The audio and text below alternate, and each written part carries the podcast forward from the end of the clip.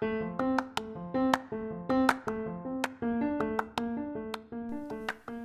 golden snitch of the bee world, also known as the valley carpenter bee.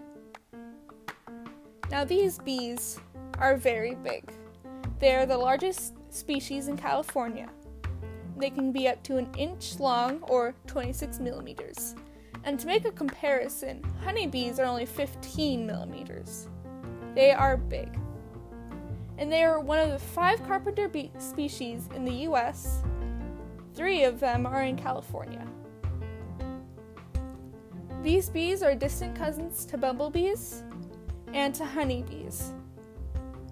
Now, you may have seen one before, but you might not recognize it. Because the females, which are the most common that you see, are blue black instead of the golden that you might think they are. It's the males that are the golden yellow, and they're pretty rare compared to the females. And a fun fact is that I've seen both a male and female of this species. The male is very beautiful, I got to say, although it is also huge. but if you do want to see one of the males, they are best seen in early spring. And the places that these bees can be found is in Arizona, California, New Mexico, Texas, and Utah within the US. There are also some in Mexico. Now, these bees are very interesting. They don't make honey. Instead, they, ca- they make what we call bee bread, which is a mixture of pollen, nectar, and bee saliva. Now, I don't know about you, but that doesn't sound very appetizing to me. These bees are very important pollinators, though. They can carry much more pollen than a honeybee can, and because of that, they are favored in many agricultural products. However, they don't always pollinate. Sometimes, when they can't reach the nectar directly, they will slit open the flower and they will steal it. And that's not very good for the flower because it needs to be pollinated. And they aren't pollinating it, they're just taking the nectar.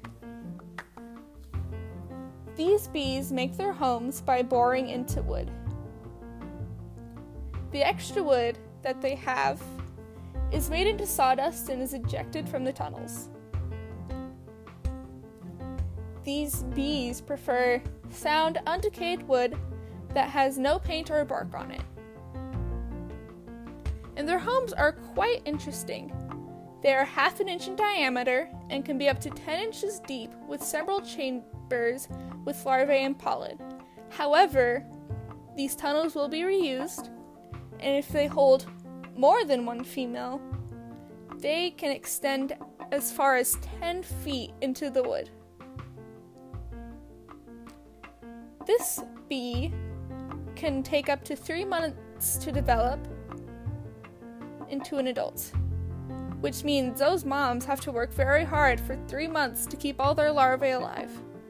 That's dedication.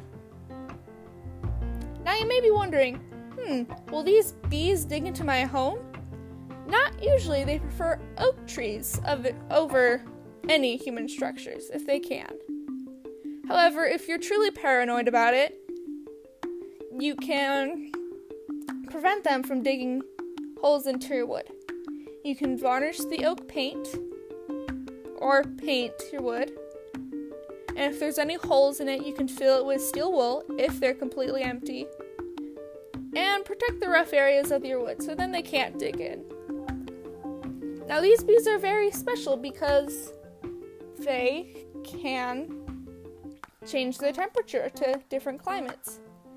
As if they're in the mountains, they can make their body temperature colder so that they don't have to try and fight the cold to live.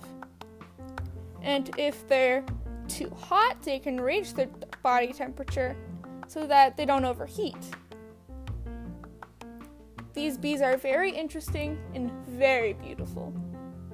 If you have the chance, I would recommend to try and see some because they are quite beautiful and they're very docile. The males don't even have stingers, and the females don't sting unless they're provoked. All in all, a very wholesome bee species. Thank you for coming to learn about bees with me. I hope you learned a lot. See you next time!